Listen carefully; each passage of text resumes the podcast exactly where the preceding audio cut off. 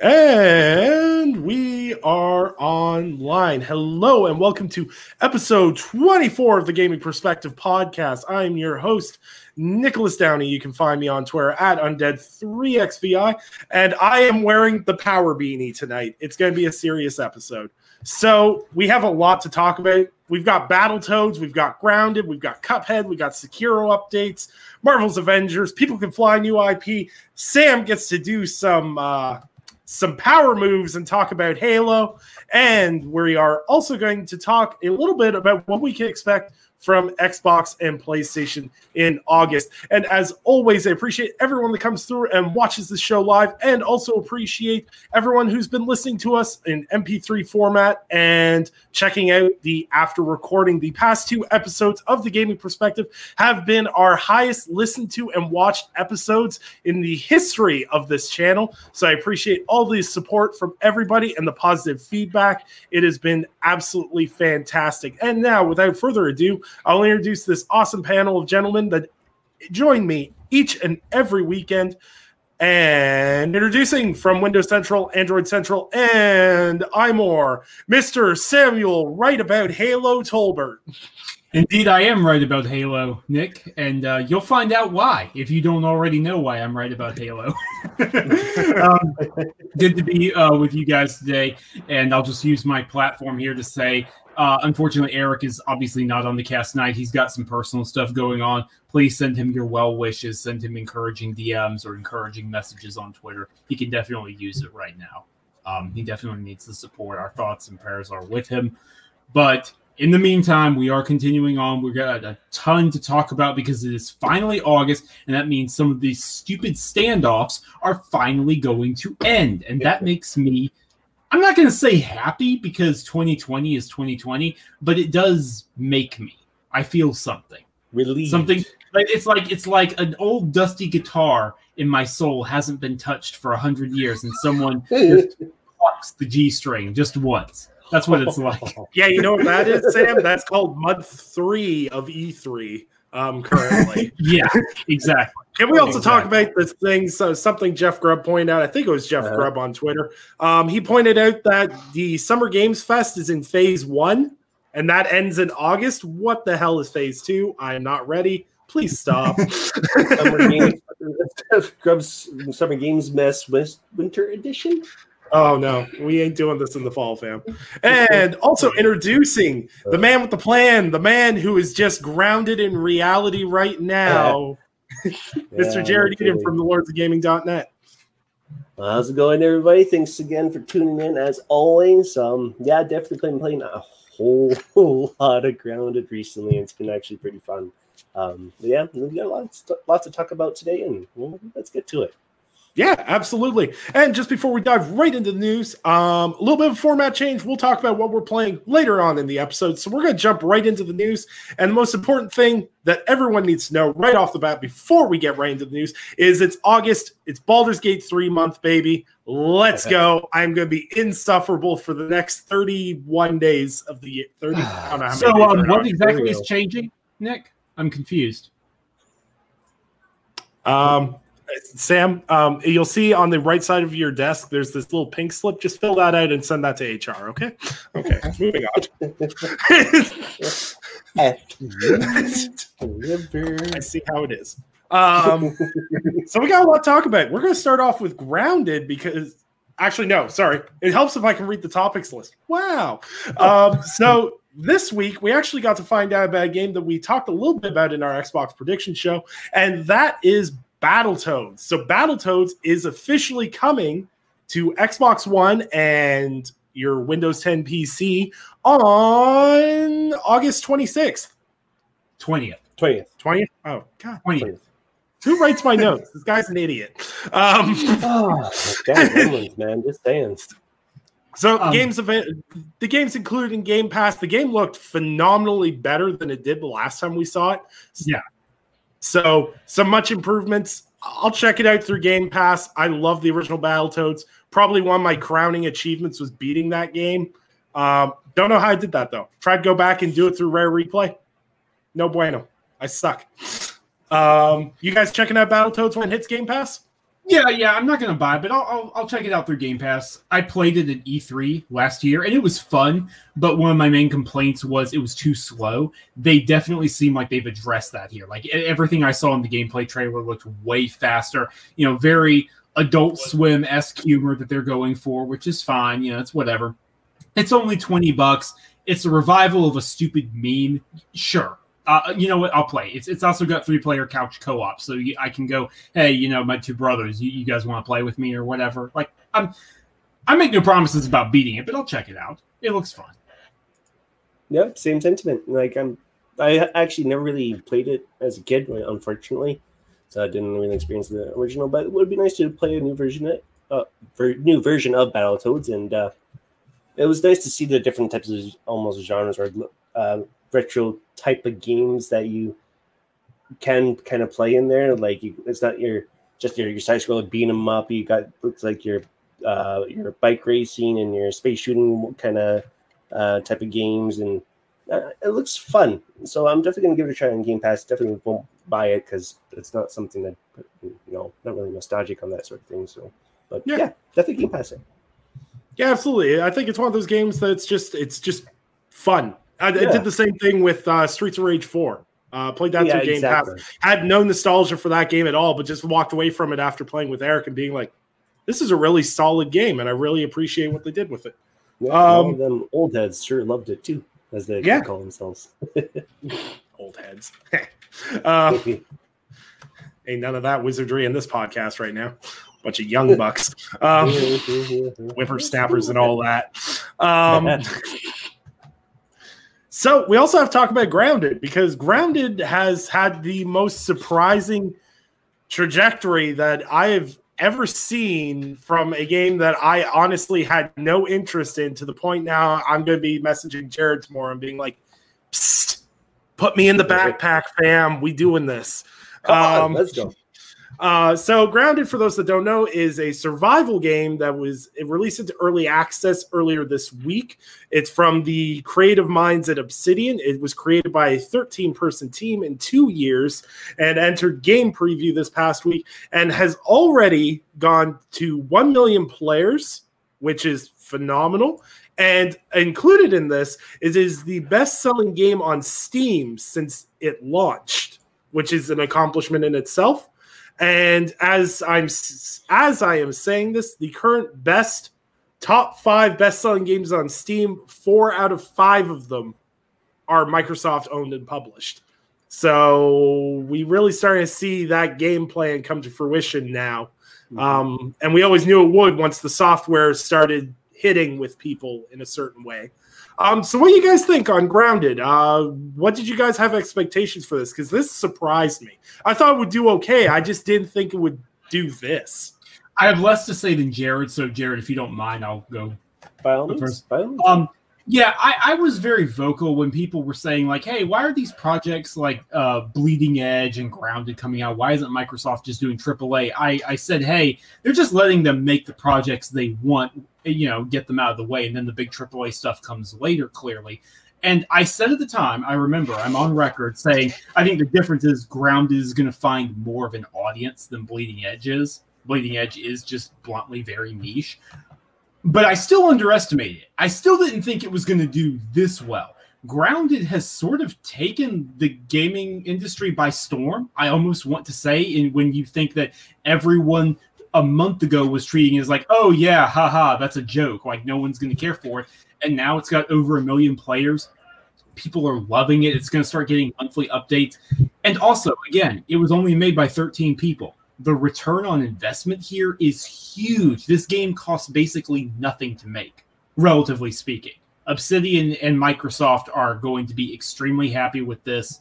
Um, I know the creative director of the game already posted uh, like a big thank you video, and yeah, it's going to get better over time. I haven't played it yet, but I am going to check it out. Um, and I think part of the reason it's finding this success, and I want to hear from Jared on this because he's actually played it, is because it's much more polished than survival games usually are. Am I correct, Jared? Correct. Absolutely.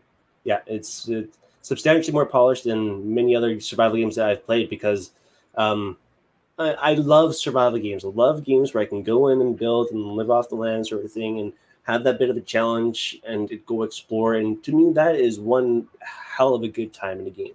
So I've always been after a survival game that can keep me invested for a long period of time. Now, the only other one that has really been able to try and get me there, well, kind of two. One is Ark, and we know how disastrous that thing was at launching game preview, and how disastrous that thing still is to this day on both PC and console. Worse on console substantially. Um, and that thing was janky as hell on launch. Compared to Grounded on both launch days, Grounded is far superior in many, many, many ways. Um, I am very surprised actually as well by it seeing hit a million players in 48 hours. That's substantial. That's incredible. I love to see it because it's also one of the games where I think because the setting itself being Honey, I Shrunk the Kids like, that is a bit of a nostalgic value, but it also gives it such a unique setting to where it gives you a lot of I don't know how to describe it. It's like fantasy, but it's not fantasy. It's part of what your normal everyday life is. It's just your simple backyard sort of thing, but you're shrunk down and you're trying to survive in your backyard. And there's no other game out there that's like exactly like that, other than maybe a Hello Neighbor. But you're trying to hide from a freaking neighbor that's trying to kidnap you, and it's really bad. But anyways, um, yeah, I'm really impressed with this. I've been enjoying a lot of my time with the game. There's a lot of good aspects to it, a lot of things that is done right. Um, I, I, want more of the story. It's very intriguing. It's not exactly as uh, or like as kiddish as anyone could think it to be because the more you look into it and the more deeper you look into the story and the lore and some of the things that happens and um, and some of the objects and things you discover in grounded it's actually kind of terrifying not gonna lie. It really is.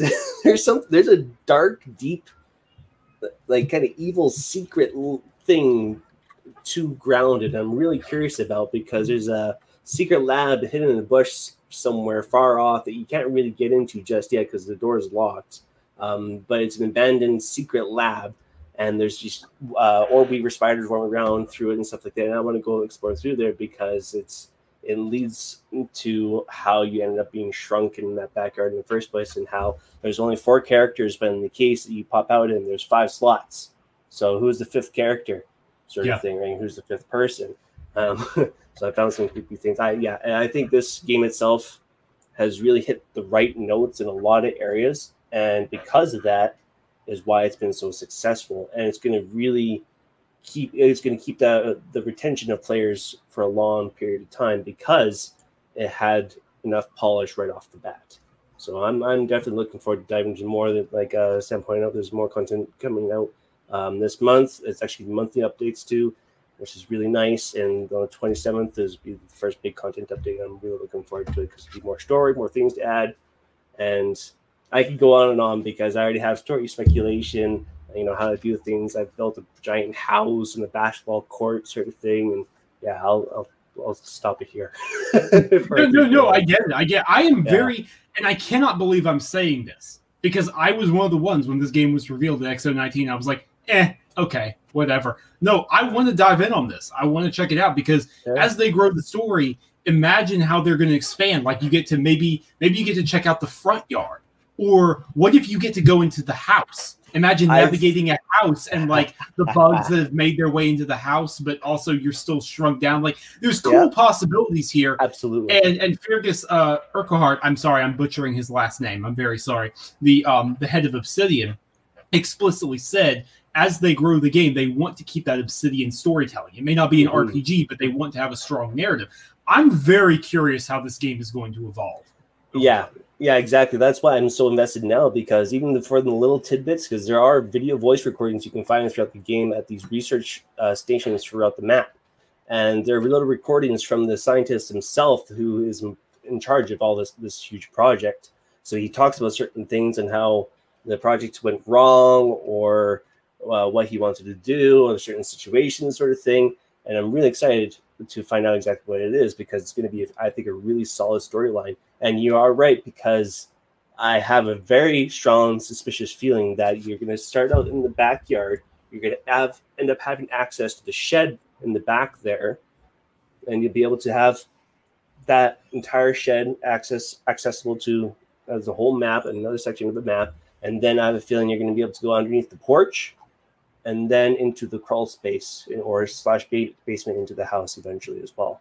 I think that could open up a huge amount of possibilities and be one of the most unique survival experiences in the gaming industry, and it could be massive if they do it right.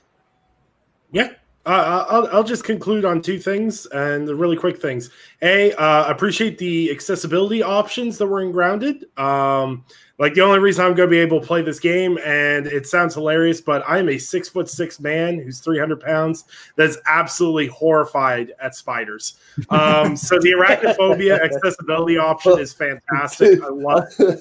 I can't the the first time you encounter wolf spider, you freak out, and especially like wolf spider or weaver or whatever, you still freak out. Doesn't matter if it's the first time, tenth time, or the fiftieth time. The reaction is the same every single time. You turn, oh, run!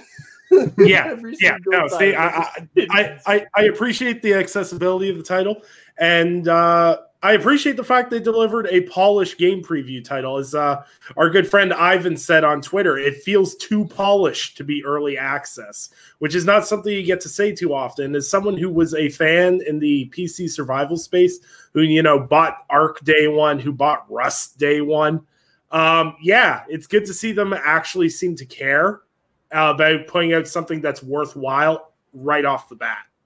Mm-hmm. And uh, hope to see more from them. And these monthly updates and being consistent is always the key to success in early access. And I think the transparency of that is absolutely fantastic. And I look to look forward to see more from Obsidian, whether it's in Grounded, whether it's in the Outer Worlds, and especially uh, looking forward to the future and talking about Avowed.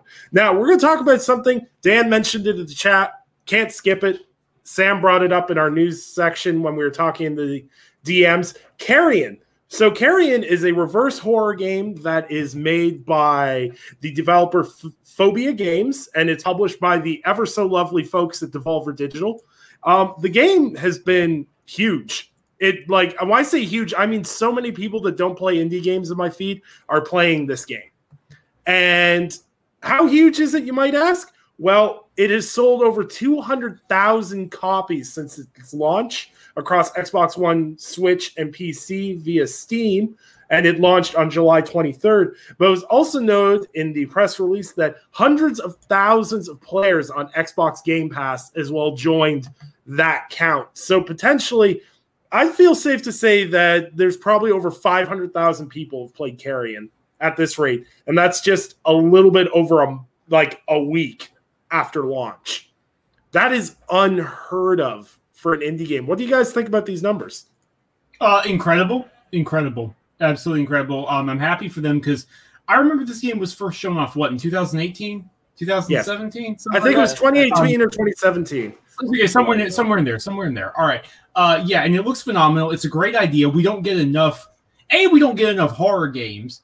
We reverse horror games are basically non-existent. I'm still very mad that Project Wendigo was canceled. Mm. Uh, that game about playing as a Wendigo and uh, yeah. uh, hunting Vikings, like that, that looks super cool. cool. And I'm so mad that that, that got canceled. Um, but anyway, so I'm a fraud because I haven't played Carrion yet. I installed it. I wanted to play it by tonight. It's on my list. I'm gonna play like a bit of it before I play Ghost of Tsushima tomorrow morning. Yes, Dan, I know you beat Ghost of Tsushima already but I didn't. Okay, because I, yeah, my, uh, yeah. Get him, Dan. Get him. anyways, anyways, um, but I'm very happy for them, and I think it's also very telling that there are more players through Game Pass than there are actual sales because the developers of Crosscode, a JRPG, I'm going to emphasize that word again, a JRPG that recently launched in Game Pass, said in a press release later that there are more players through Game Pass than there are on PS4 and Switch put together. Okay. So I think the debate has been okay. The debate is still going on for AAA games, but for smaller games, for indie games, it, the debate is settled. It helps. Game Pass gives you visibility. Game Pass, if you are an indie developer, is an amazing thing because you're getting a lump sum payment and your game is basically getting viral marketing and word of mouth just by existing. Yeah. Um, and I think that's awesome. And I think these developers deserve all that success, especially in a time when Steam, you know, algorithms are messing with indie game sales and stuff like that. So, uh, more power to them. More power to them. Yeah, I, I think it's wonderful seeing this type of success and touching on the whole Game Pass thing. I think it might end up being the go-to platform eventually for indie games in general. If you want to publish your indie game, you got the ID@Xbox program already, which is wonderful for bringing a huge amount of successful indie games to Xbox and PC and multiple other platforms. Um, but with Game Pass, you're seeing massive success with games like Carrion, Descenders, Crosscode that they never even thought possible with their games in general. So I love seeing how a reverse horror game like Carrion is getting um, is um, like huge exposure, um, lots of success, and lots of players. And I I like the game myself. I played a little bit on PC here, and um, it's, it's definitely really really fun to play because it's just you're going around and eating people. You grab them quickly and you bring them back. Dead. Sweet. Grab three more people or throw them around and grab them through like grates and stuff like that, or toss grates at them and kill them. It's it's it's a lot of fun, especially for something not too complicated for a game, which is really really nice. You can just sit there. I could sit there with just my mouse and play the whole game. Basically, I don't have to press many other keys, which is really nice. So I'm I'm happy. It's nice to see the success. Yeah, absolutely. Um, reverse horror, do it more. Um, yeah. I, I, I'm going to be playing it. I I just never get the time anymore. Like the time to like go play games for fun is just if I can't write about it now, it's I don't have time for it. And it's the most frustrating thing in the world. It's to the point where I'm creating work for myself. If people didn't realize I put a poll on Twitter being like, who wants to see me review old games on lordsofgaming.net? Literally, so I had an excuse to go play old games. Um, so shout out to all the people that voted yes and made that pitch a lot easier for me. You guys are awesome. Um, now, speaking of other awesome things, Cuphead. Now, everyone's fa- one of everyone's favorite uh, side-scrolling shoot 'em up, boss rush, wherever you want to call this genre um, games. It came to PS4 in a shadow drop that unfortunately was not a shadow drop because they upload the information to the PS Store the day before, and shout out to Wario64. Honestly, that man gives these guys such a run for their money on this stuff. My favorite part of the whole reveal was when they pulled the image, the Cuphead image down, but the space in the store was still blank. So you saw four, five titles in a six title space. I was like, oh, okay. But yeah, so PlayStation 4 players can now play Cuphead. Um, I implore you to go play Cuphead because if you haven't, it's one of the most rewarding experiences in terms of beating a boss, uh, with the exception of maybe Dark Souls.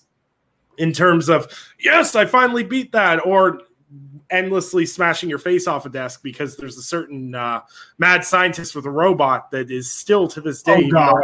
Oh. oh God! Him, him. He. it's no debate. Like he is the worst, right? We're, we're settled yeah. on that. He is the worst one.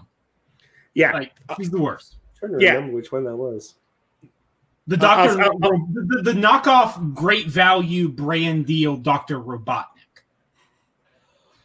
Oh yeah, yeah. You remember? You remember? oh, I'm I'm trying to block out the PTSD. Okay. yeah. Oh, jeez. yeah, absolutely. So Cuphead's available on PS4. Did any of you guys pick this up on PS4 or no? I no. did not, but I'm going to. This is one of those rare games that I have no issue buying it multiple times. I bought it on Xbox, bought it on PC. I need to buy it on Switch. I'm going to buy it on PS4. Like they've sold over 6 million copies on Xbox and Switch and PC. And I imagine with PS4, they're going to hit 8 or even 10 million sold. And they deserve Easily. it. Uh, this, it's yep. an incredible game. Um, but I have a tiny mini rant, by the way, because I ran a news story and I actually got something changed on the Microsoft store thanks to my news story. Oh. Because Microsoft and I have very different definitions of what DLC being available now means. So when I ran the story showing that they said the DLC is available now and yeah. it could mean a shadow drop, I actually got someone from the ID at Xbox team to say, oh, oh no, that shouldn't say that. I'm very sorry. We'll go fix that. So I'm leaving my mark on this world. What can Woo-hoo! I say? Um, I would have preferred actually getting the DLC the delicious last course, which uh, which appears to be ice themed. It looks like it's going to have like a Yeti boss, a snowman boss, stuff like that. Um, but you know, the DLC will come here when it's ready, and until then, PS4 owners, you need to go buy Cuphead. Xbox, Switch, PC owners, maybe give it another playthrough. Great game. Yeah. Yep. Totally. Um, see, I'm gonna rebuy it, but there's there's one teeny problem when I rebuy it. As everyone knows, I'm a big, big OCD trophy and achievement guy. There's there's gonna be a platinum trophy in that. There is. It's gonna be a platinum trophy for that. Did you get all the achievements, Nick? No, I did not. I missing. Um, I think doing the run and gun uh, levels without killing anything. That was that made me want to hang myself, and I also got stuck on the devil on expert. Unfortunately, I will go back. um, it sounds like you have a challenge ahead of you. Yeah. So I don't want to Good hear luck. about you complaining that you're bored. Good luck. Not just that, but you might have an easier time beating some bosses in Sekiro instead. Just saying. Yeah, it's worth pointing out. Sekiro, Oh, that's a that's a great segue, Jared, isn't it? Oh, What's our thank next you. topic? Oh, I tried. Segways sponsor us. I want one of those. Um, Ooh, you're dangerous. You fell over tip board. Bye bye. So Sekiro's getting a new update. Um, but it's really weird because it's a free update, but it's not coming till October, but we're talking about it now. So it's super weird. It's a next generation update for Sekiro. I feel like I feel in my heart this is part of like this is going to be playable on PS5 and Xbox Series X are coming. So here you go. Here's a new update for for a reason to dive back into it, which is cool. I that that's not actual information. That's just my gut feeling. The actual information is the sick bastards From Software decide to put a boss rush mode in Sekiro. That's all you need to know. You get one life, you get to go against a bunch of bosses. I don't know who came up with that. Whoever the sadist was who was chained to a wall and whipped with nipple clamps that came up with that. But there's a boss rush mode in Sekiro, and I'm done. Um, there's some cool cosmetic stuff coming as well for completing certain gauntlets and challenges within the game. One's for completing that boss rush mode. Um, one's also just for beating the game. So there's some outfit stuff. You can actually go back and play all the individual bosses from like a chapter select, it sounds like, which is Mhm. cool. So you'd be like, oh, this boss was really fun. I want to relive that moment of beating him. You can select that boss without having to do a whole new playthrough of the game, which I think it's really brilliant. I think all From Software games should have that because instead of having to replay a whole 30, 40, 50 hour experience, or in my case, it takes me like 200 hours to beat a From Software game. Um, it's it's You- average, I would say. you, you get to select which ones you can replay and everything else. I think it's just a really good quality of life update. Are you guys going to jump back into Sekiro when this update lands, or I have time.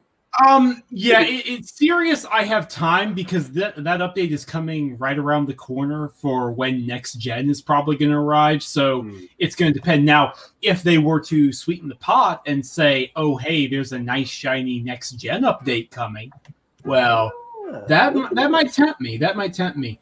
Um, but I'm happy Sekiro has sold so well. I'm happy it's over five million sold right now. That's uh, that's good. I'm glad to see from so from software seeing that success, especially since Elden Ring is nowhere in sight, and that's a rant for another time that Jared and I can go cry on each other's shoulders on.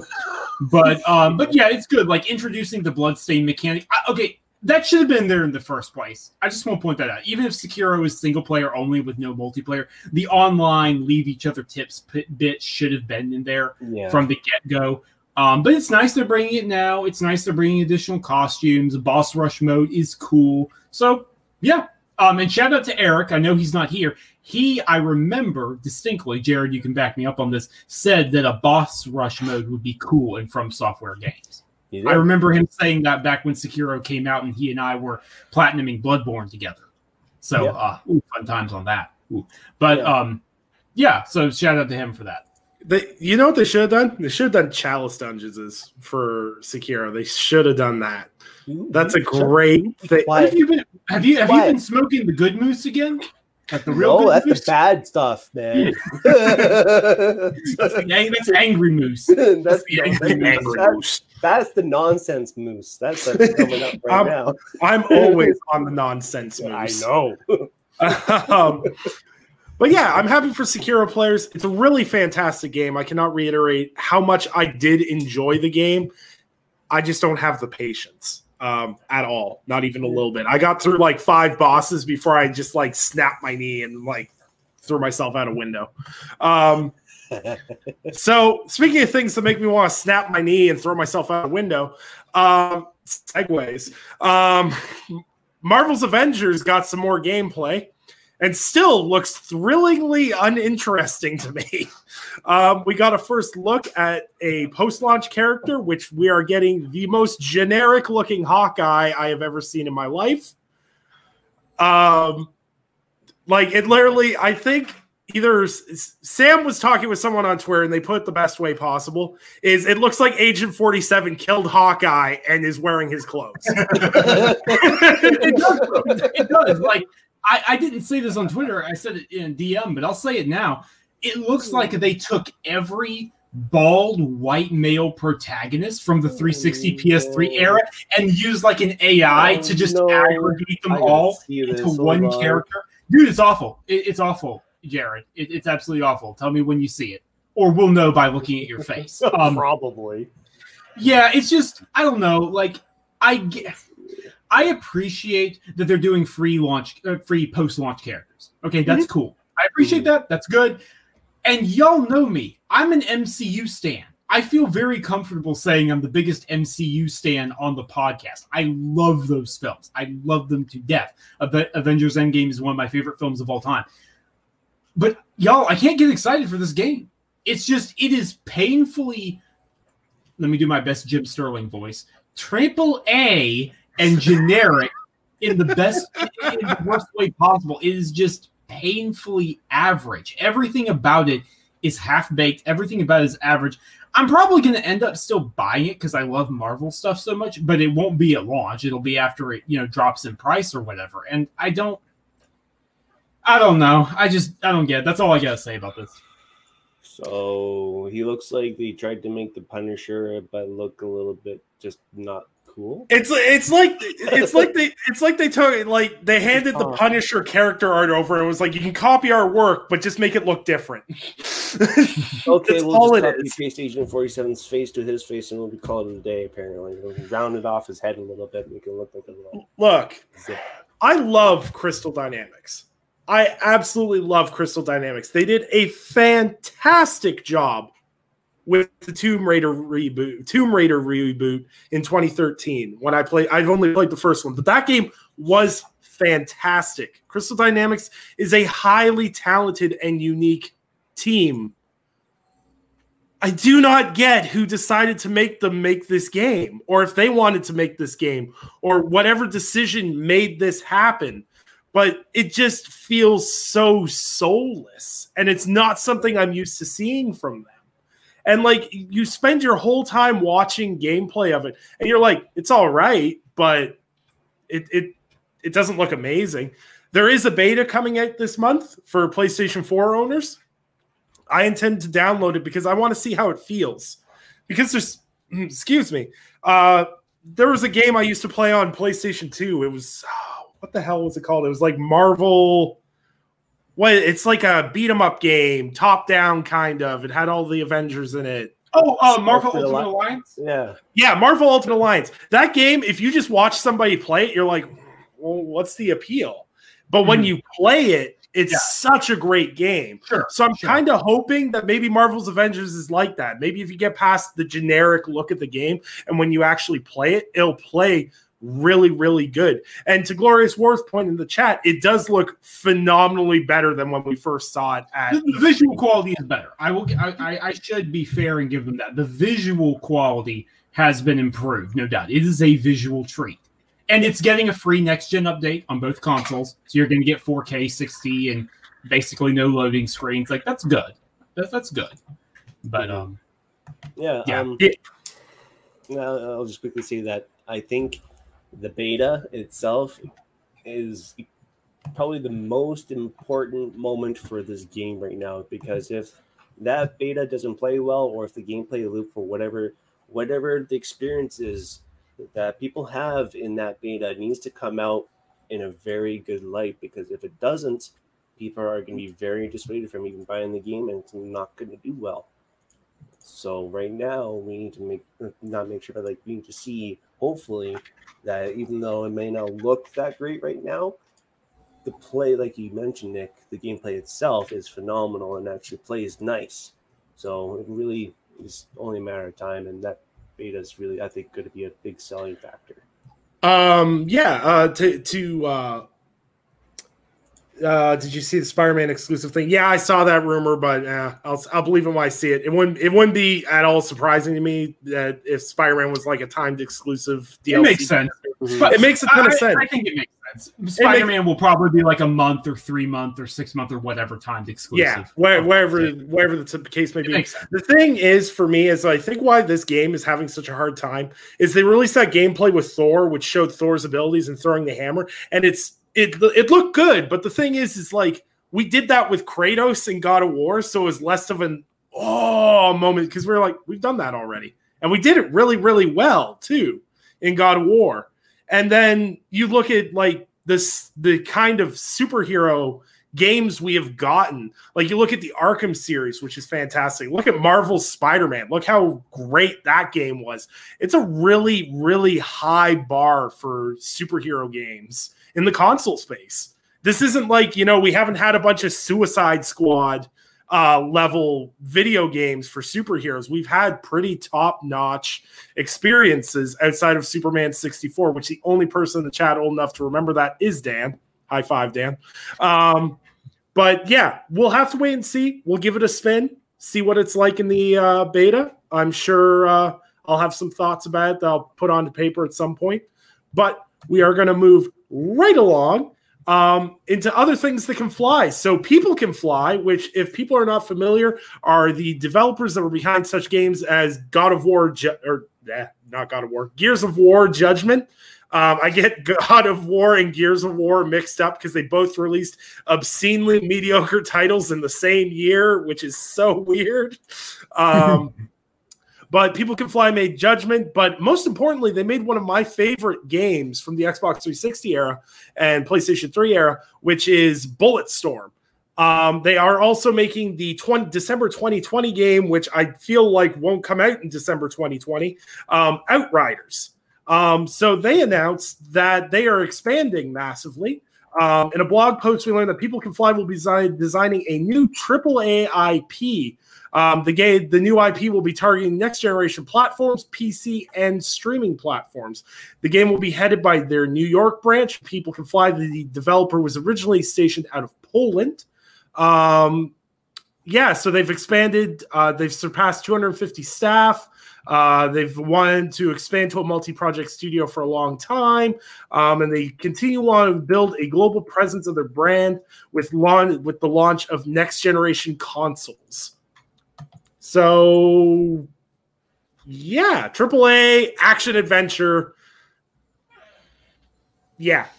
Um, I'm far less interested in what this game is and far more interested in where they're getting the money from. That's the thing that people need to be keying in on. Don't key in on, oh, we're making a AAA game. Like, pff, okay, whatever. A bunch of other people are too. A bunch of other studios are too. Um, where are you getting this funding from that you're doing a fifth studio and that you're hiring a bunch of people? I know um, Poland grants grants to developers. Not that many. Sam, not when you're. Yes. Um, do you know who owns People Can Fly? Epic Games They're, owns People. no, no, they do not. They no. What? People Can Fly uh, uh, managed to free themselves in a leveraged buyout. They are not owned by Epic Games anymore. What? Gotcha. Huh. Sorry, yeah. last time I heard anything about them, they were owned by Epic Games. So I was like, that must be where all the money's coming from. But... yeah, no, no, no, no. If it, if they were still owned by Epic Games, uh, it would make mm. sense, but they're not. Um, I know the Polish government gives grants to developers. That's how CD Projekt Red has gotten so big, on top of the Witcher Three success, but not that much. Not enough to give you a startup in. You know, um, correct me if I'm wrong, guys. My two Canadian brothers, but Montreal is a pretty expensive city, right? Not exactly a cheap city to live in. Uh, it's like yeah, it's like the fourth most expensive city to live in in the country. Okay, yeah, I thought so. So they're getting this money from somewhere. Going to be interested to see uh, where it's coming from. Also, you know, worth pointing out as well, they said their game is not only coming to next generation consoles, but to streaming platforms. Yes. What if this game launches in like xCloud? Or well, Stadia, but well, Well, Stadia still well. Well, hold, hold on, to, hold on to that thought because I thought the same thing. But what's really throwing me off is they said streaming platforms. Yeah. and like I understand like XCloud's game stream, but if you launch something on XCloud, I assume it has an Xbox copy going along with it. Is there something we don't know? Is there something they know that we don't know? Are we getting an Amazon streaming box soon? Like I just well, technically, I'm gonna be uh, I'm gonna be a Debbie Downer and point out that XCloud and Stadia that's two and that's plural. Yeah. It, it could be even on GeForce now, and that'd be GeForce now, GeForce now makes Oh. it three. There you go. There you go. Now. I keep forgetting that. I keep Exactly. having a hard time separating them from the platform because, like, I forget about GeForce Now all the time, and no one remembers Stadia. Um, they only remember Stadia because it's the meme. um, but yeah, like, it's cool to see them expand this much. Like Sam said, I wonder where they get the money from. I'm, I'm my my nose is like going. Like this, um, because it's starting to reek kind of like Ready at Dawn, where they all of a sudden got Yes. another studio. Yes, and all these Just like hires, Ready and then all of a sudden Facebook was like, "Hey, we bought Ready at Dawn," and I'm like, mm. Um, just like Ready at Dawn. Just I like hope Ready at. Dawn. Exactly. Yeah, because because it's Square Enix that's working on with with them for this current game that they're working on, right? Yeah, Square Outriders Enix- Square Enix Yeah, is publishing so- Outriders. Yeah. So they could either stick with Square Enix, or they could go with like Google could be like, "Hey, make a game for us," or Facebook could be like, "Hey, make a game for us," or whatever, and we'll pump some money into them. Yeah. We could even be Tencent for all we know. You never freaking know. It could be Yeah. anyone. And, eh, hey, and we even heard rumors a long time ago about Microsoft shopping around up in the Nordics and that area a long time ago in uh, Europe and whatnot. So it could even be them working with each other. Who, who knows? But It's only a matter of time. But yeah, definitely the streaming platforms is definitely uh, interesting because that could lead to more, let's say, who knows, like Amazon or Google or Facebook or something like that, where they don't have an actual gaming platform or box or console for you to buy from, but it's more so directly from them, right? So, Yeah. Who knows? Only time will tell. Bulletstorm 2, baby, let's go. Um, that no, that game could not exist in this. It's like Conker's Bad Fur Day. The day games of days of those games being okay is unfortunately past its expiry date. Um, but in in interesting, more uh, business related news, Private Division, which I'm pretty sure the casual gaming audience only knows Private Division because they work with the Outer Worlds. I'm pretty sure that's the first time I remember hearing about the pri- Private Division. So, Private Division is a publishing branch of 2K that focuses less on the AAA space and more on independent studios. It seems to be more of their bag if you look at their um, portfolio, so to speak.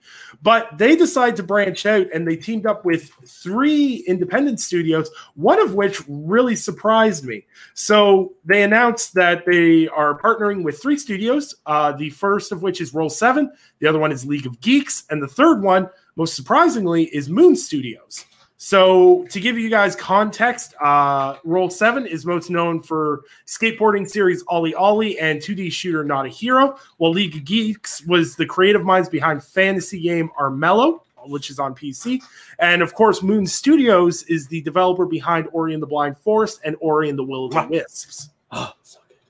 So, absolutely fantastic studios, really talented, lock in uh, publishing deals. Also worth noting that Private Division will be the publisher of Moon Studios' next game, which is an action RPG. And they said they are hoping to set new standards with it. And it's one of the few studios when they say we're going to set a new standard for something, I believe it. So, what do you guys think for about sure. this? Um, Jared, you want to go first? Or Oh, sure. You know, I'm, I'm honestly, in general, I I like seeing them hook, uh, hooking up with a publisher that is going to allow them to have good exposure or have this ability to be able to launch on multiple platforms.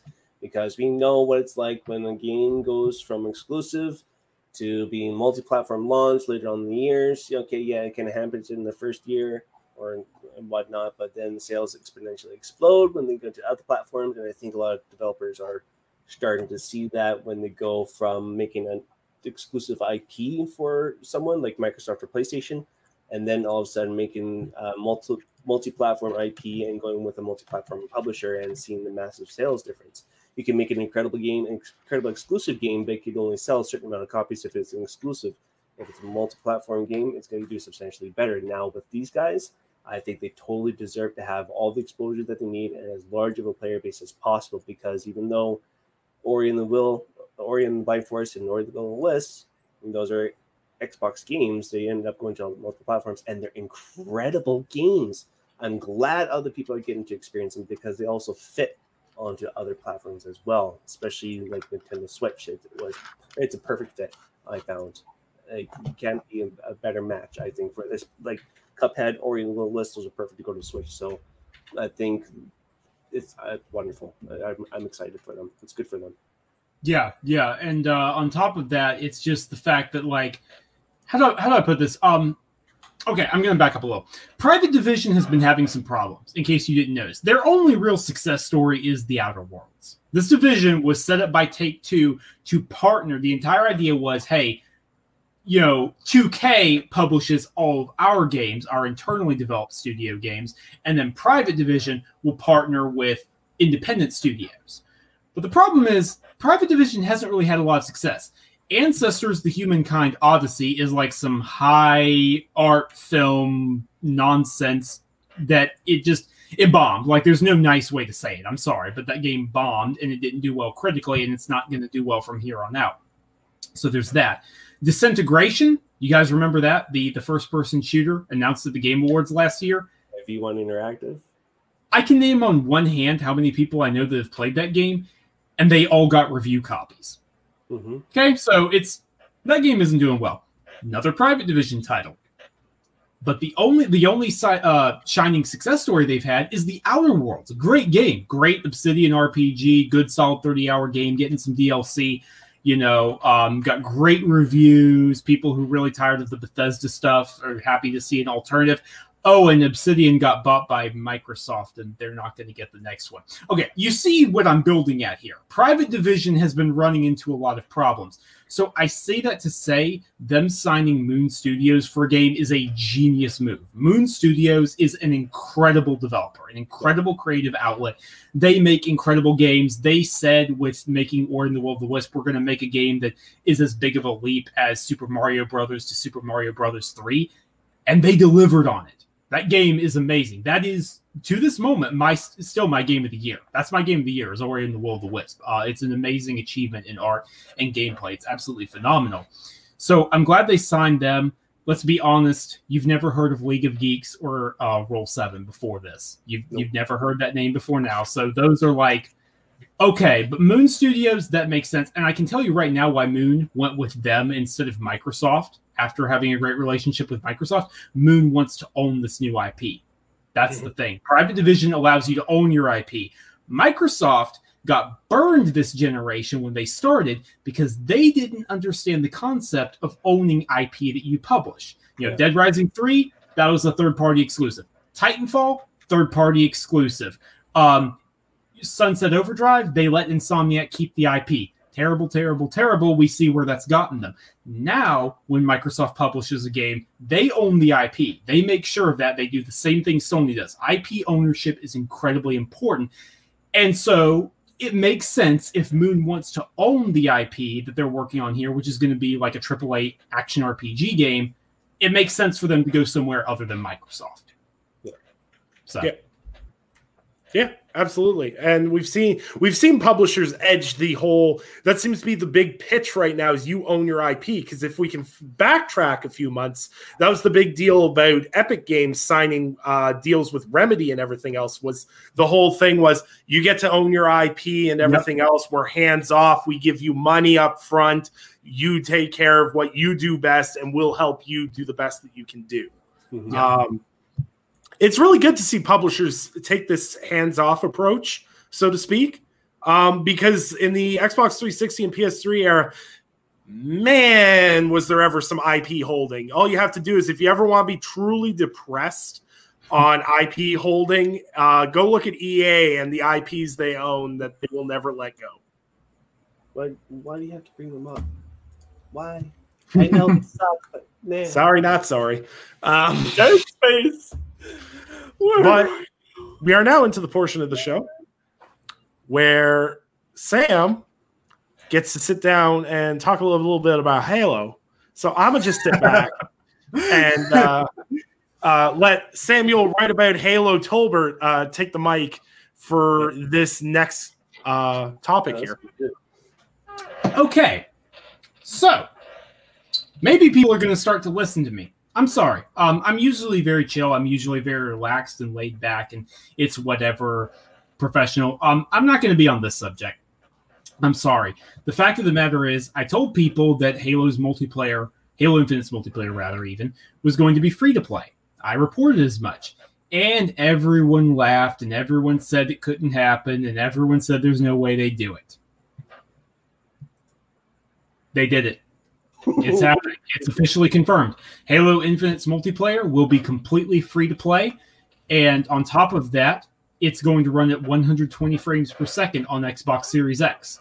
Now, I know what a lot of people are immediately going to be thinking, which is now, wait a minute, why is your multiplayer free to play if you're on Game Pass? That defeats the purpose, right?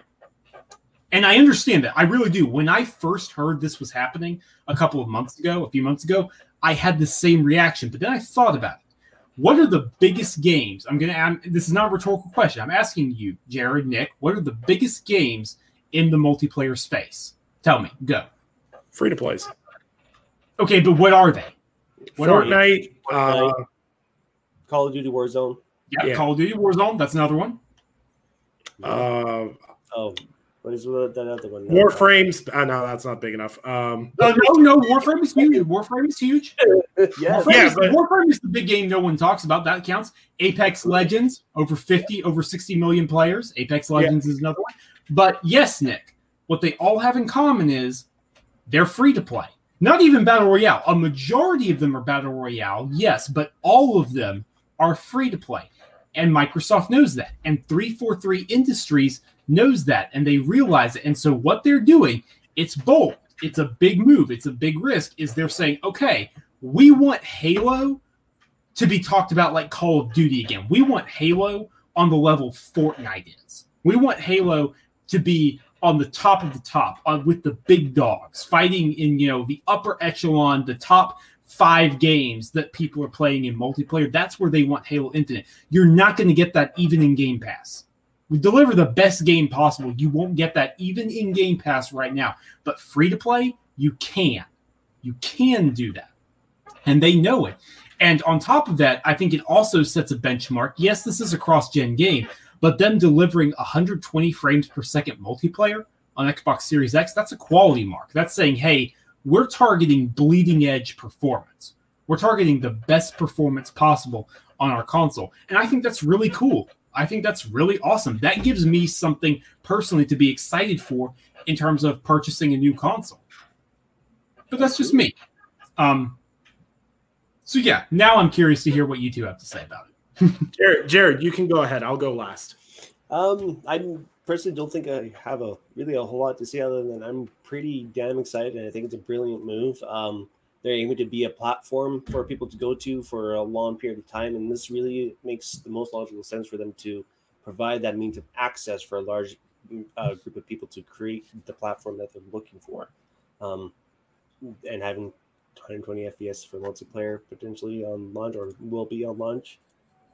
I- man, 60 FPS is nice, but once you get that double of, of that of those frames, especially in FPS in general, it's a big, big deal, especially for esports and being competitive and having the accuracy of tracking um, your body hits when the when the enemy characters move. It's really important to have those high frame rates to make sure it's accurate and you actually get land those hits. Um, so it's it's a big deal. I think it's a great focus to see. And I think because of that, it's kind of guaranteed to see that we'll see 60 frames per second, guaranteed no matter what for Halo Infinite, and maybe even more than that for Series X um, in general, well, not just multiplayer, but maybe the campaign too.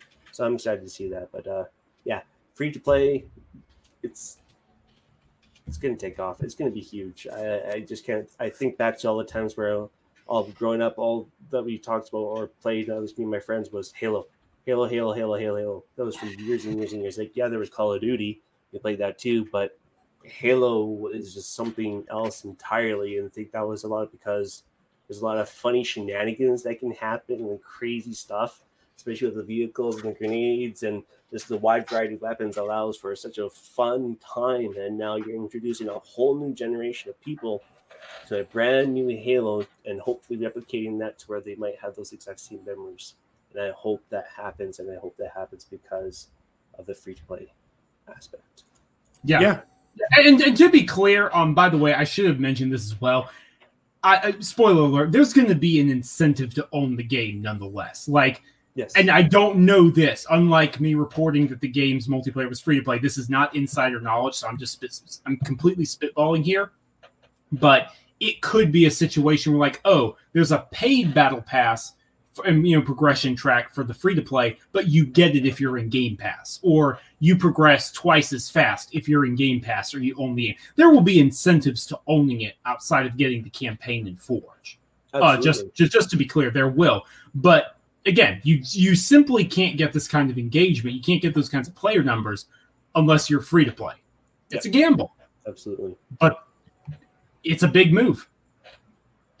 So yeah. Yeah. I hope it pays off absolutely.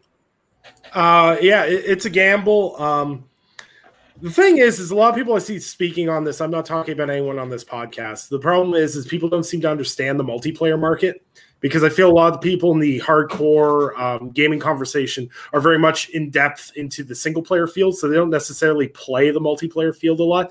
Mm-hmm. Um, as someone who grew up on things like Counter Strike, like Source, and Halo on PC before console. Um, shout out to the original Halo on PC. That game was amazing. Um, the market for uh, multiplayer has changed exponentially this generation, and not a lot of people have been paying attention to it.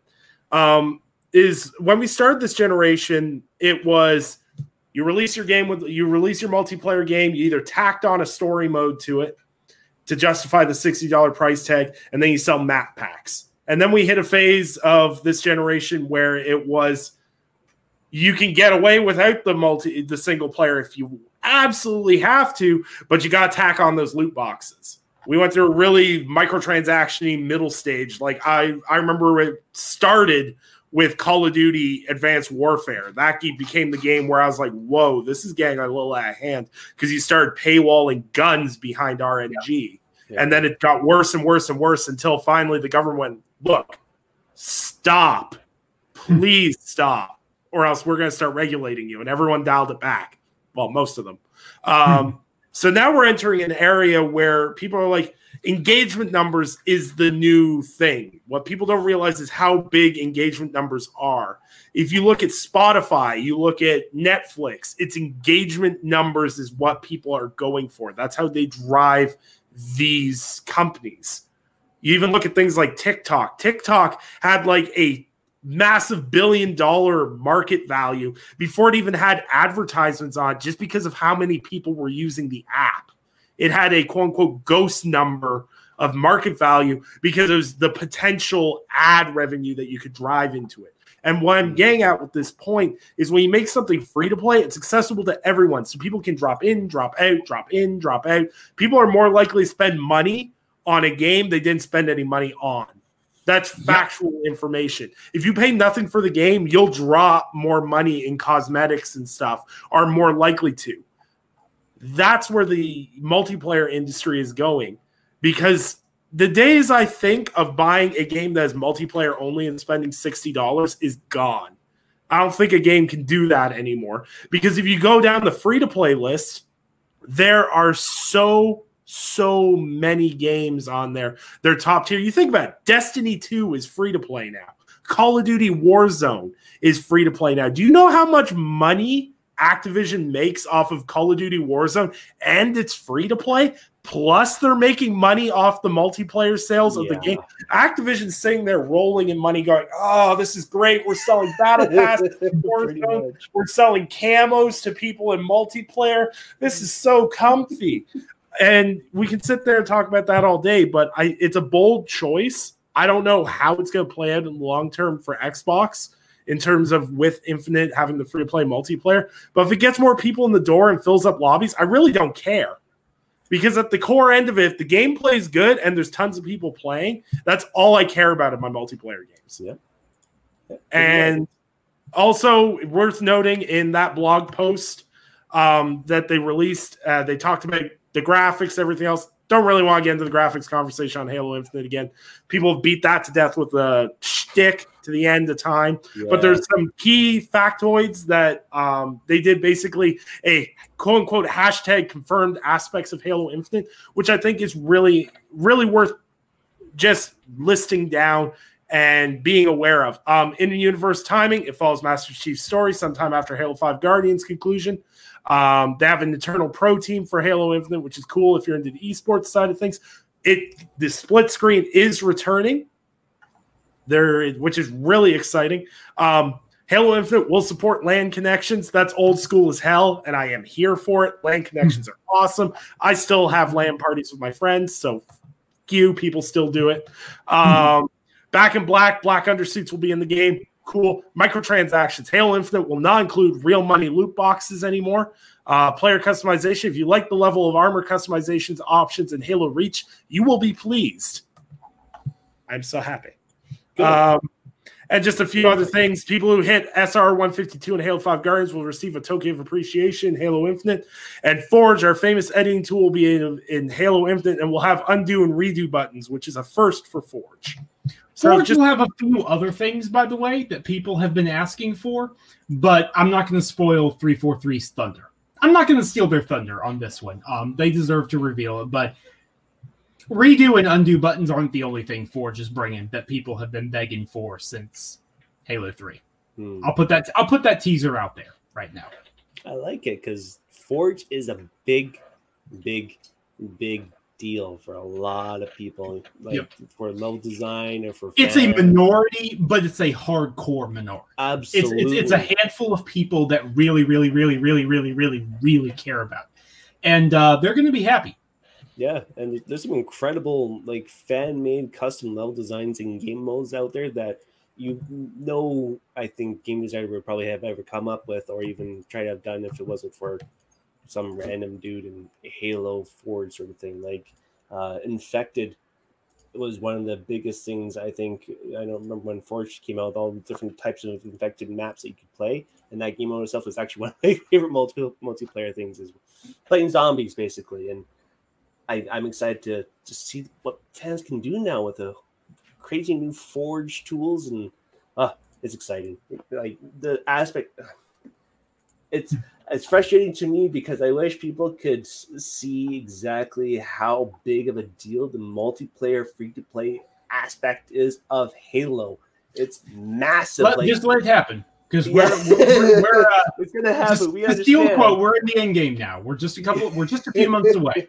Yeah, so like, happen. Itself and I, I, will throw the final spicy take before we get into August and what we're gonna what we expect to see in August. Jeff Grubb said it first. I'm not going to take credit, but I will double down wholeheartedly with him. The paywall on online play on Xbox is coming down. I'm not talking about free to play games. I'm talking the whole entire paywall is going down. Period. End of story. This is their next generation gamble. They want to go balls to the wall. They're going to double down on Game Pass. Like they spent their whole time doubling down on Game Pass but they're hitting numbers with Game Pass where they feel confident enough now that they can make online free to play access and that people will still go to Game Pass. Yeah, I wholeheartedly believe the paywall is coming down. And if it does, I do not want to be Sony and Nintendo right now. Especially Nintendo. Especially Nintendo. We just, come on, we just started. We just here. we finally got up. Uh, that's a um, discussion for another time. Yeah, that, that's they do if it actually happens. They just started. It's still bad. yeah, but I'm saying it's happening. We'll talk about what it does to the rest of the industry when it happens. That's how confident I am. I am, however, not saying this is going to happen in August. I'm not going to put my spine on the line for that, though it would make sense. So, we're question: Will the gamble of taking down the paywall pay off? I don't. It's it's like it's like what a billion dollars a year in revenue from Xbox Live Gold, essentially. Yeah. Yeah, Um, again, let's get into that if it actually Yeah, I'm more open to the possibility of it happening than I was before, but let's wait for it to actually happen before we get too far down Yeah. that rabbit hole. Like, and honestly, if there if it was to happen, there really wouldn't be any very many companies that could actually do it properly if they didn't have the proper financial backing. And Microsoft is one of the few people that might be able to actually take the blow because look how many freaking projects they started and went up. Oh yeah, well just go about a year or two into it and then cancel it. We'll invest all this money and just kind of blow it out of the way. And, oh, yeah, we just dumped five hundred billion dollars into a phone and we're fine. yeah. Well, that, why'd you have to bring up Windows Phone, man? it's just an You know that's a tough spot for me. Like, Somewhere, somewhere, my boss Jez just went, "Oh, Hey, just saying, man. They Windows can take a loss phones if they want were- to. Windows phones were the complete opposite of Apple phones, in which they actually took Oh. risks and they innovated instead of copying other people's ideas. Moving right along, though, into what we expect to see in August. Let's be real here. It's going to get really real. Like, I'm, Pulled the Captain we're going to get really real. All right. Um, All right. So we are less than okay, comfortably. We've been ballparking late October, early November for these consoles. Yeah. it's August. It is Yeah. August. Yeah. Um, prices. This has to happen this month. Otherwise, we're walking into GameStop on launch day and being like five hundred dollars, and they either go thumbs up. I don't know where my camera is. Thumbs up, and then you go five hundred dollars, and they're like. just go full gladiator, right? Yeah, like this is the point Will we're my wallet be spared?" um, yeah, yeah, no, okay. So nonsense aside, and embracing nonsense at the same time, evidently, um, we've already dragged this out long enough. Not getting it in June, fine. The pandemic happened. It people are working from home, okay, but we didn't get them in July. We're it's in August. We are now in August 1st. Going to be August 2nd in a couple of hours on the East Coast time, Best Coast time, Beast Coast time. Um, so then uh, we're about to be at August 2nd. These consoles are coming out in two or three months. It, it, it's time. Like it's over. It's not funny. Get it out of the way. I just just get these prices out of the way. And this elaborate song and dance routine has honestly started to annoy me because it's not like there's this wide range of possibilities. It's not like there's there's a couple of prices that each console can fall at. I don't know. Like it, it, it needs to be announced this month. If it, it, I will actually say this, okay? And I'm required. I have to buy these consoles for coverage of these games. But if one of them does not announce their price and we hit September, I'm not buying that console for a month out of principle. That's how secure I am in saying that we will get prices in August. Okay, because because this is ridiculous. This has gotten out of control, and they need to just say it. They need to just get it out of the way. Yep. Um, Yeah. I, I totally agree. Um, the I've always felt that it was going to be kind of August in general for a long time, just because I think they saw a really good success with the Xbox One X when they went and say, "Hey, at Gamescom, they're like, now you can pre-order the Xbox One X right now," sort of thing. And I feel very heavily this can be the exact same thing. You know what they're going to pull this month with the Xbox Series X is during the whole Gamescom thing. They're going to go out with a bang and like, hey, we got some third party exclusives. Not too many. There's a couple extra just to flatten or to kind of fluff up the show a little bit. And then they're going to be like, here's the Xbox Series X. Going to do a recap on all the games that they saw recently. And like, here's the launch lineup for the Xbox Series X coming out this date. Here's the price. Go pre order it now. And it's going to end up being sometime late in November um, for when the Xbox Series X will probably come out. Now, for the PlayStation, I think we're going to hear uh, news of a state of play announcement this coming week, and it's going to be happening within a week of the Xbox Series X announcement as well, probably before the Gamescom event. So we'll see what happens there. But I have a feeling that both will be targeting late November for Xbox uh, for sure. PlayStation might be late November, early December. That's where I'm sitting at. Yeah, uh, I don't know. I'm just sick of this. I'm so sick of these prices because there is no way in any planet where PlayStation doesn't know Xbox's price and Xbox doesn't know PlayStation's price, or even have at least a 90% guess of what it is or what ballpark they're in. And just this endless game of chicken just needs to stop. It'll be especially ridiculous if these consoles come out and they're the same price. It'll be ridiculously stupid if they're the same price and they played chicken for this long. But with that being said, I think the reason why they're playing chicken for those this long is someone is more expensive. Because I feel like if someone had a banger ballpark price, they'd have already talked about it. Hmm. And in response to that is, I mean, all the idiots that I keep seeing stating that the PS5 will be three ninety nine. Send that stuff to my house on whatever you're smoking. Removing a disk drive does not save you hundred dollars magically. I'm sorry. Realistically, if it, let me put it this way: if I can snag a PS5 and Xbox Series X for five hundred dollars American, I'll be happy. You're talking about the one with the uh, with the disk drive, right? Just to be clear.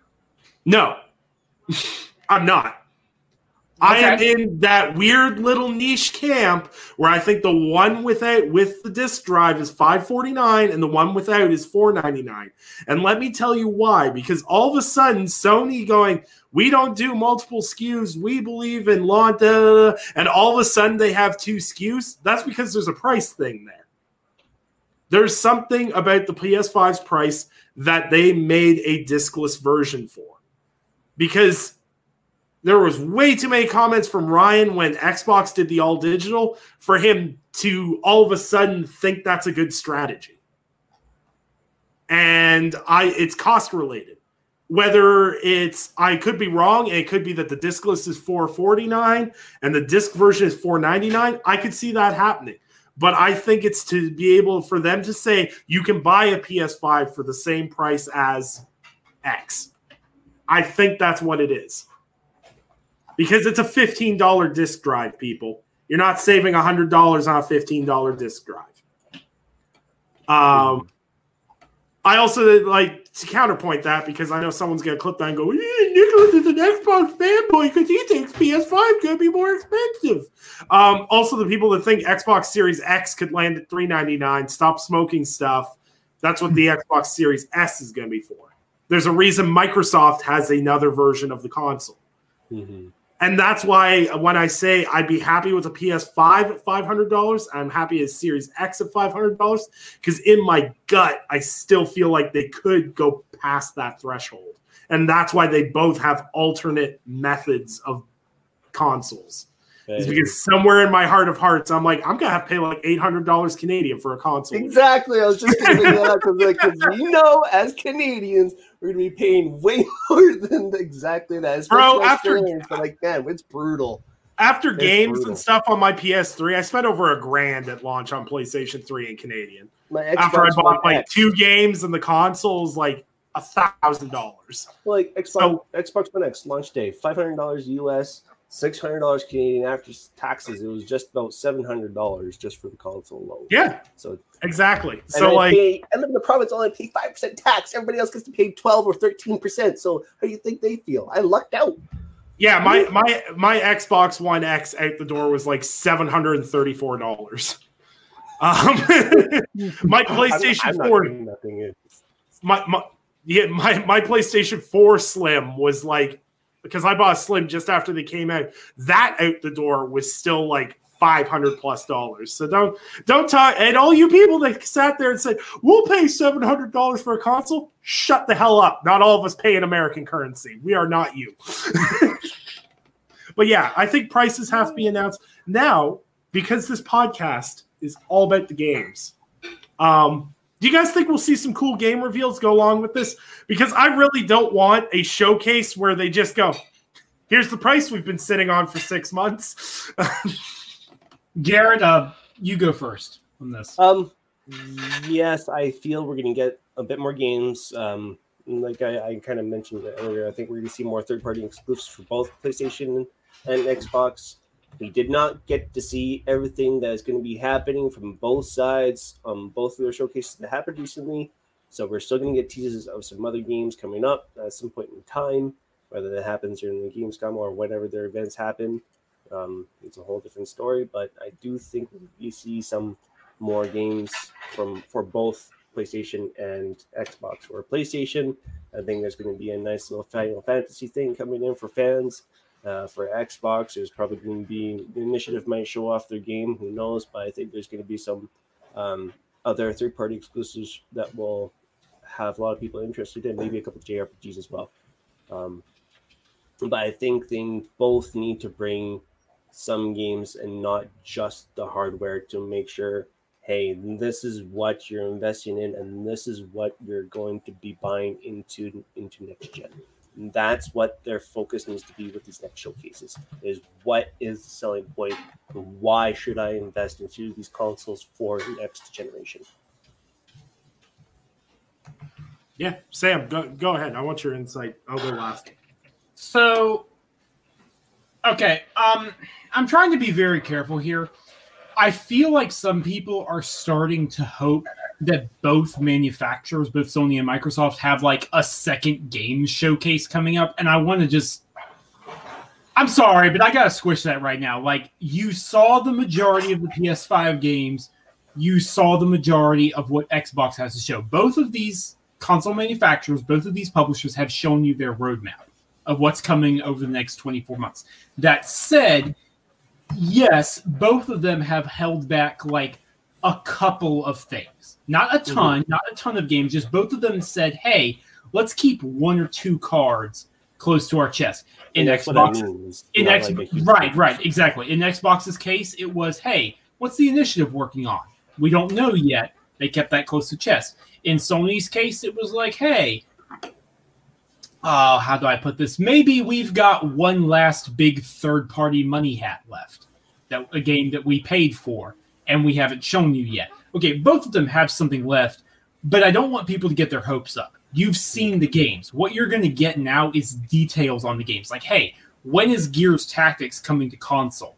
That's been out on PC. When we know it's coming in holiday, when is it actually coming to console?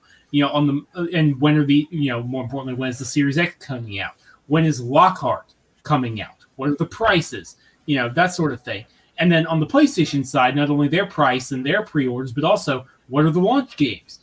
We know Spider-Man and we know Deathloop, which is a timed exclusive. But is Ratchet and Clank a launch title, or Housemarque's Returnal, or the Demon Souls remake? Like maybe, maybe all of them, maybe some combination, maybe none of them. Maybe it's just Spider-Man and Deathloop. That's the kind of question that needs to be answered here. It's not about the new reveals, it's about what you know and then taking that and being like, okay, we showed you that. Here's more about it. Here's when you're yeah. going to get it. That's what it is. You have seen the roadmap. Doesn't mean there aren't big reveals coming, but don't expect another showcase. That's the best way I can possibly put this. You've seen the games coming. Let, let's let's see and this is why I let Sam go first because he basically just tackled all my points. I don't have to say anything now. Um, is you what's the most important thing when you launch a console? Launch games. We literally, if you look at the confirmed launch games for Xbox Series X and PlayStation 5, it's like Halo Infinite and the Medium. I think Medium's confirmed for launch. Medium is a launch title, yes. Yeah. Medium launch so Medium, and then for PlayStation, it's Spider Man, and there's another one confirmed for launch. Oh, Deathloop. Deathloop. So you got two games each. I ain't buying a $500 console for two games, fam. It just ain't happening. You need to show more. And I think that's what we're going to see. We already see the third party lineup lining up. We've got Watch Dogs October 29th. We've got Assassin's Creed Valhalla and Cyberpunk within a flipping week window. Um, so the third party's already filling out their dates. And it's just Sony and Microsoft, they're kind of dragging their feet about an official date. And I know COVID happened and everything else, and I understand that. But when the rest of the industry has it figured out, you should have it figured out by now. And like I think that's really important to check people's expectations on that. And that's something that Sam talked about that I think is brilliant is stop us expecting some barn burner game reveal to all of a sudden pull out. They did the Xbox game showcase, the PlayStation showcase. Yes. Yes. That is what you're buying this console for. What they showed you is what you're looking forward to. That is your roadmap. They will fill it out more. Um, shout out to the dude that hit a pipe and was like, God of War coming out in 2021, getting revealed as state of play. They could reveal a cinematic trailer Sure, or an sure. in-engine footage of God of War. But I can tell you from the bottom of my soul, it is not coming in 2021. That is a game you are buying a PS5 for because you know in 2022, 2023, it's going to come out. It's the same reason I'm buying an Xbox Series X for Avowed. It ain't coming out 2021. It's 2022, 2023. I'm fine with that. And that's the thing is is that we can't sit there and complain about developers not sharing what they're working on, but then also punish them for giving us a roadmap.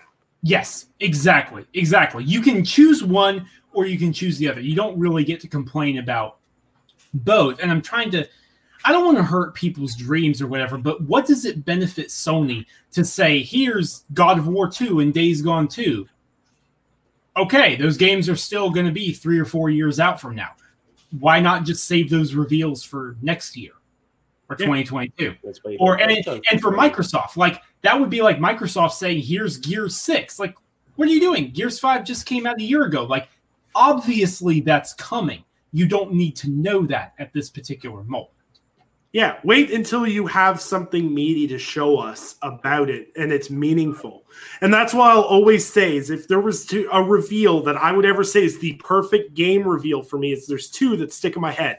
God of War's reveal of the reimagining was fantastic because nobody saw it coming. And and then we had it a year later. So instead of doing revealing it like when it was still in CGI format or three years before it comes out, they just went here, here it is. And the most perfect one to this day is Fallout 4. They revealed that game six months later, it came out. But not a lot of games can do what Fallout 4 did in terms of generating hype. It was a bloody meme. It's like if Gabe Newell decided to actually drop Half Life 3. Um, but yeah, it's check expectations. It's going to be a cool month regardless. We're going to see more of what we already know about. And I don't understand why people aren't excited to see more about what we already know about. Exactly, exactly, Nick. Like, I want to know, hey, when do I actually get to play the Demon Souls remake? Because Jared, Eric, and I are going to beat you senseless, and we're going to drag you into Boletaria with us. Like, it, it's happening. You can't escape it. Dread, Yeah. run from it happening. Like, when am I going to get to play Ratchet and Clank, or you Yeah. know, or um, Horizon Forbidden West? I'm not going to say that. I wouldn't expect an update on that. That's a 2021 game. Um, but you know, like these, or Returnal from Housemarque or when exactly is Gears Tactics coming, or when is Flight Simulator coming to console. Like, that's cool stuff that we know about, but it's going to be okay for us to know more. Say this, but I'm just going to be blunt. If you haven't seen something between these two that doesn't make you excited, that's okay, but you don't need to buy a next gen console. Like, if you say, well, then where's the thing I'm buying for? Like, okay, you clearly don't need to buy a console right now. Mm-hmm. Yeah. And, and okay, and that's okay. That's not a bad thing. I want to be clear. That's not an insult. That's just saying what you see for the next two years is what you get. Yeah. And I think, and often I think too many people are too involved in the actual hype cycle than the actual content itself. And it is what it is. And like, I, I don't know how people can't be excited because I'm literally stressing about how I'm going to afford all this. and people are like, I didn't see anything I liked. I'm like, well, good for you because I saw like 20 things I need in my house next year. So thanks for that. Um, also need that uh, Baldur's Gate 3 uh, console announcement. Um, Oh. you did. You really, really? You thought I was was going to close out the show without mentioning No. that? No, no, I knew it was coming. I just, Only matter of time. yep. Uh, but yeah, These no. are exciting times, people. Be excited. There's stuff to be excited about. there's there's stuff to be excited about. Like I don't think we can go through August without them talking about Halo's multiplayer outside of what we were just told. Exactly. Like, like as a SWAT dude, I am so ready to hear more about Halo's multiplayer and what they're going to be doing with that game. Um, there's so much to be excited about. There's so many things. Like there's games that I've forgotten about. There's so many cool games that are coming. I'm like, oh yeah, that's coming too. Oh, like I always forget about Deathloop. I'm gonna be day one on Deathloop. Oh yeah, it's Arkane. Of course, I'm gonna be day one on it. And that's what it's all about is just enjoying the games. And we have so much to talk about this month. Um, so it's going to be great. And uh, we're going to just keep on rolling um, to the fourth month now. Uh, no, third month of E3 continues as me and Sam slowly degrade more and more into a pile of mush on the floor. Um, but yeah, exciting times. Baldur's Gate 3, baby. Come on, Larian. All right. So we will do outros now. And as I was, as Sam pointed out at the top of the show, I want to say it at the bottom of the show in case you joined us later. Eric is not here. Uh, Eric is going through um, some stuff, and uh, send him his your your uh, send him your best wishes and love um, as he goes uh, has to struggle and deal with what's going on. Um, we give him our best, obviously, and we hope that he will be able to return next week with us. And uh, all our love goes out to him, of course. Um, so we will do our official outros here before I do a small announcement um, for podcast related things. Sam, where can people find your fantastic work? You can find me on Twitter at Samuel Tolbert. That's T O L B E R T. That's where you can yell at me for saying that Halo's multiplayer will be free and Fable won't be an MMO. Sorry, I'm not over either of those yet. I'm just, I'm just not. Okay, I'm, I'm sorry. I'm gonna beat that drum for a little bit while longer. And then you can find everything I write on Windows Central, Android Central, and iMore. Um, got some Absolutely. cool stuff to announce. Hopefully later this fall. I can't talk about it yet, but hold on. Just hold on. yeah. Wait, I don't even know about this stuff. Squint size. Um, be really excited because I don't even know what's going on. Um, Jared, where can people find your fantastic work, my friend? Um, well, they can find me on Twitter at RageVirus underscore X and all my writing over at lordsofgaming.net. Absolutely. I encourage you to check out Jared's content. He is doing some great how to stuff on Grounded.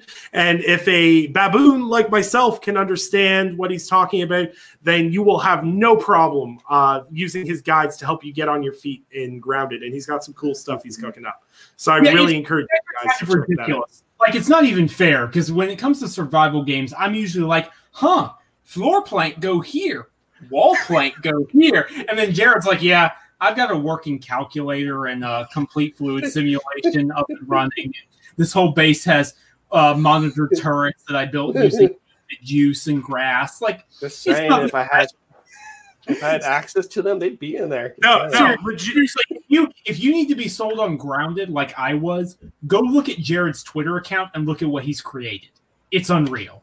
It's Low key, the biggest flex this man has ever taken on social media was when someone's like, "Oh, is your house finished?" She's like, "No, I'm just finishing the basketball court."